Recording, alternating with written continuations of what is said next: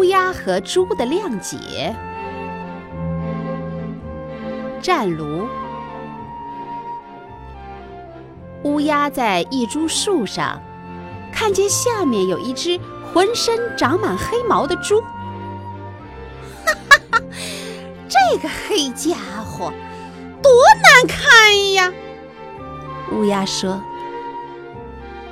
猪向四处看了看，发现说话的是乌鸦，也就说，讲话的原来是一个黑的可怜的小东西。你说谁？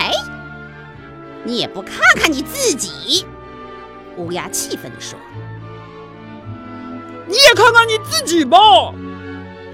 猪也很气愤。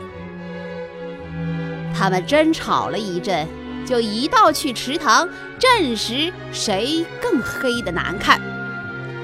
他们从水里照了照自己，又互相端详了一下，谁也不开口了。但乌鸦忽然高兴起来，说：“其实黑有什么不好看的呢？我也以为黑。”是很好看的，猪也快乐地说：“这只是一点比喻，是说我们应该警惕，不要因为彼此都有同样的缺点就互相原谅，并且把缺点当作优点自称自赞起来。”